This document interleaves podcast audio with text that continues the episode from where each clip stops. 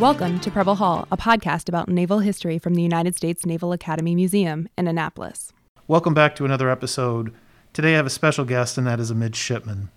Midshipman Yona Vlad is from Romania, and she was one of my students last semester. Today, October 20th, is the anniversary of a special visit from the Queen of Romania to the United States Naval Academy. Miss Vlad wrote a paper on it last semester, and since today is the anniversary, I've asked her to read a portion of her research paper to explain that event.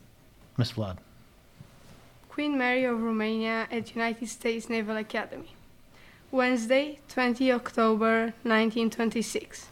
It is a rainy day of autumn.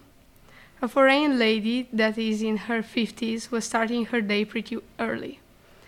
Her plan was like any other day of her trip to visit as much as she could of the new land, America.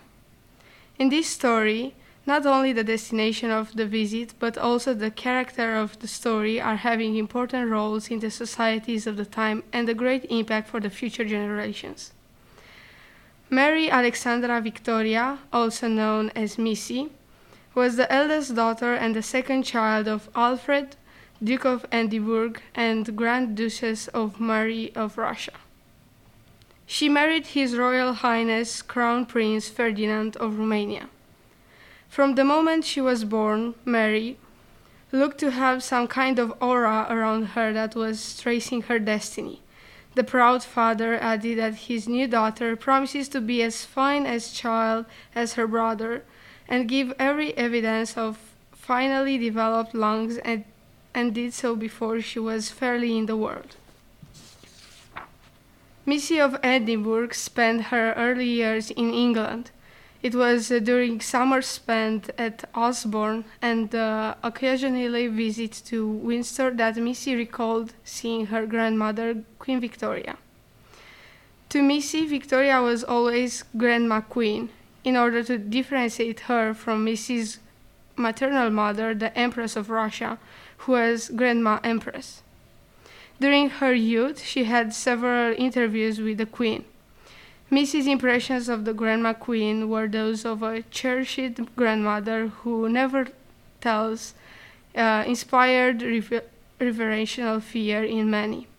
These uh, audiences were quite intimidating. The corridors of the ancient castle, the hushed tone, and the reverential atmosphere surrounding were intimidating to Missy reason that gave her the thought of approaching a mystery of some sanctuary. But the moment that she was face to the face with the queen, the final mystery to which only the inti- initiated had the access, she was confronted not by fearful augury but by her wonderful little old grandma, who was sh- sweated in the black silk, but had a little, li- a shy little laugh.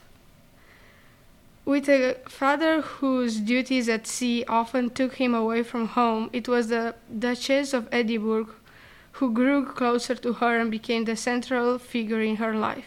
In 1886, her life was about to change, since Prince Alfred to, took up his command of the Royal Navy's Mediterranean Squadron and settled his family in Malta, where Missy lived for several years.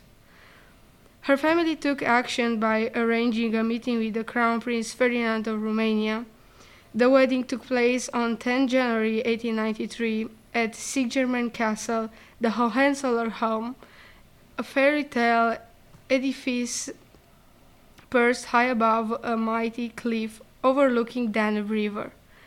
Queen Victoria was unable to get to her grandmother's wedding, but she uh, didn't forget to honor Missy. So the queen ordered to fire salutes from ports and ships, and also she held a dinner party where the Romanian minister was invited. Through the years of her marriage, she never lost her contact with her cousins. The fate did that uh, her experience to be very similar with uh, her cousin Alex, Tsarina of Russia. But uh, countries had a revolution that marked them. For the new, new queen of Romania, this event brought her closer to the people and set her sails. The war was coming, and the new image of the queen is revealed Mama Regina.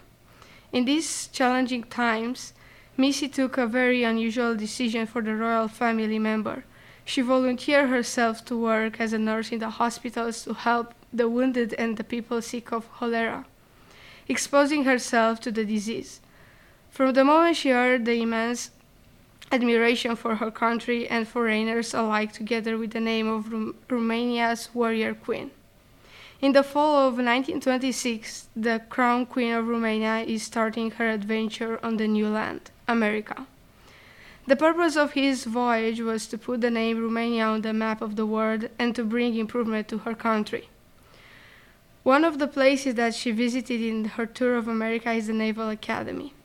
On the morning of 20, 20 October 1926, Her Majesty, Queen of Romania, accompanied by two members of the royal family, Prince Nicholas and Princess Elena of Romania, Butler Wright, Assistant Secretary of the State, and his wife, Rear Admiral Andrew J. Long, Lieutenant Colonel Arthur Pollon, Radu Djuvara, Romanian person in charge with affair, Andrei Popovici, Romanian legislator, and Colonel Antonescu, member of the Queen's staff, arrived on the yard.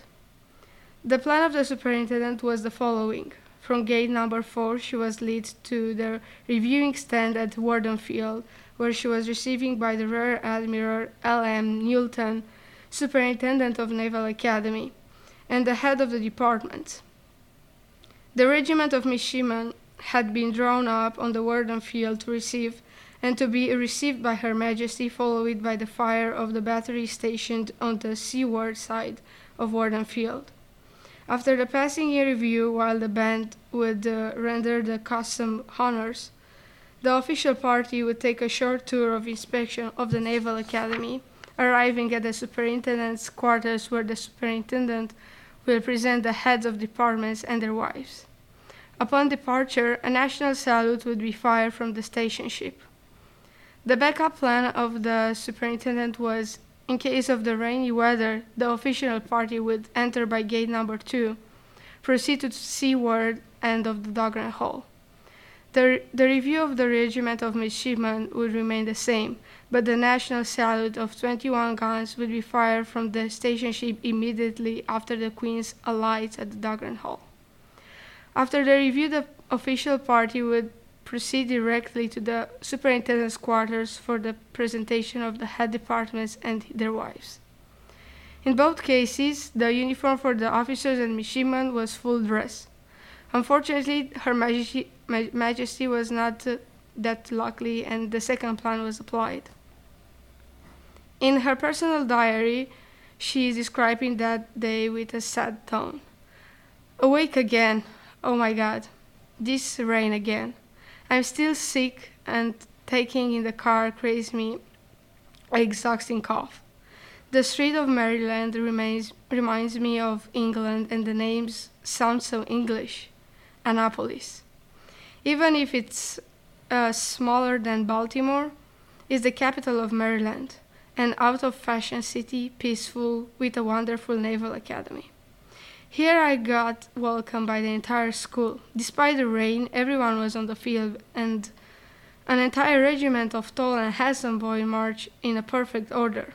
My son Nicholas was very excited about it. I remember that he was dressed in a Romanian Navy lieutenant uniform. The admiral, commandant of the Naval uh, Academy, was nice. Even though he had an ugly face, his wife was a lovely, beautiful woman. The joy and enthusiasm of those who were there had been amazed and touched me the entire time. The building of the Naval Academy were beautiful and well maintained. The rain brought me a big disappointment because I couldn't visit the academy in detail. A few minutes later, I arrived in the admiral's house to rest and have a cup of tea. I had a sad time when I found that Mr. Wright's son, who was a midshipman, died a few years ago.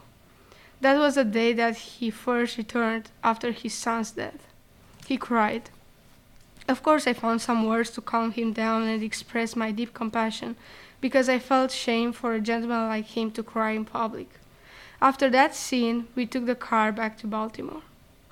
This event wasn't let to pass away by the mass media.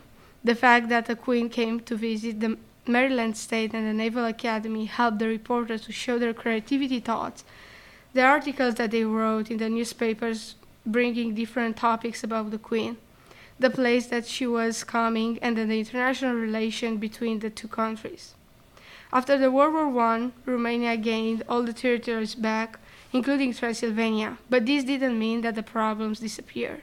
As a country that is surrounded by big powers like Russia, Austro-Hungary, and Ottoman Empire, you need help to build it up after a war. Being very attached with her family from England, her solutions were obvious. The first reaction of the queen was to use her relation with her cousin, Tsarina Alexandra of Russia, and to create a bond between these two countries by marrying her son, Carol II, future king of Romania, with one of the Tsarina's daughters. The plan fell because of the revolution that started in Russia. In this case, her second reaction was to ask help for her beloved cousin, King George V of England. But he replied through a letter that he is impressed with her devotion for her new country, but he cannot help her. Since these two plans didn't work, the Prime Minister, Ion I.C. Brătianu, used his influence over the Queen and settled for her trip to America, a country that succeeded to gain her independence from the British by herself and to rise as a new power. The new land received her with open arms, knowing her heroic acts during the war and her roots. The, reporter, the reporters had a long list of topics to discuss about her and her arrival. After I saw their names in one of the newspapers, I named that names that will become very important in Romanian history a few years later after that trip. Her schedule was very prepared, very detailed, every step was planned. In her journal, she mentions that a lot. She complains about the fact that she has too many meetings, that she is very tired all the time, about not being able to enjoy view, to visit more places that she wants. From the minister's point of view, the impression made by the Queen in America was not passed away from the eyes of the other European powers, and the new political connections were established. The Romanian Navy was until World War I one of the strongest navies in East Europe. After the war, many ships were sunk and new ships were needed. During the interwar period, under the leadership of King Ferdinand and Queen Mary, there were brought in Romania many ships and submarines from other countries, but some of them had meant something in a way. Two frigates were brought from the Royal Navy, having the name of the two sovereigns and Another ship was received from Germany as a gift, a gift that was a step that probably led to the future alliance in the World War II. A simple event, the life of a person, can help to discover so much more. This story showed me that anyone has a purpose. Excellent, Ms. Vlad. Thank you very much for giving voice to the Queen of Romania. Appreciate it. Thank you, sir.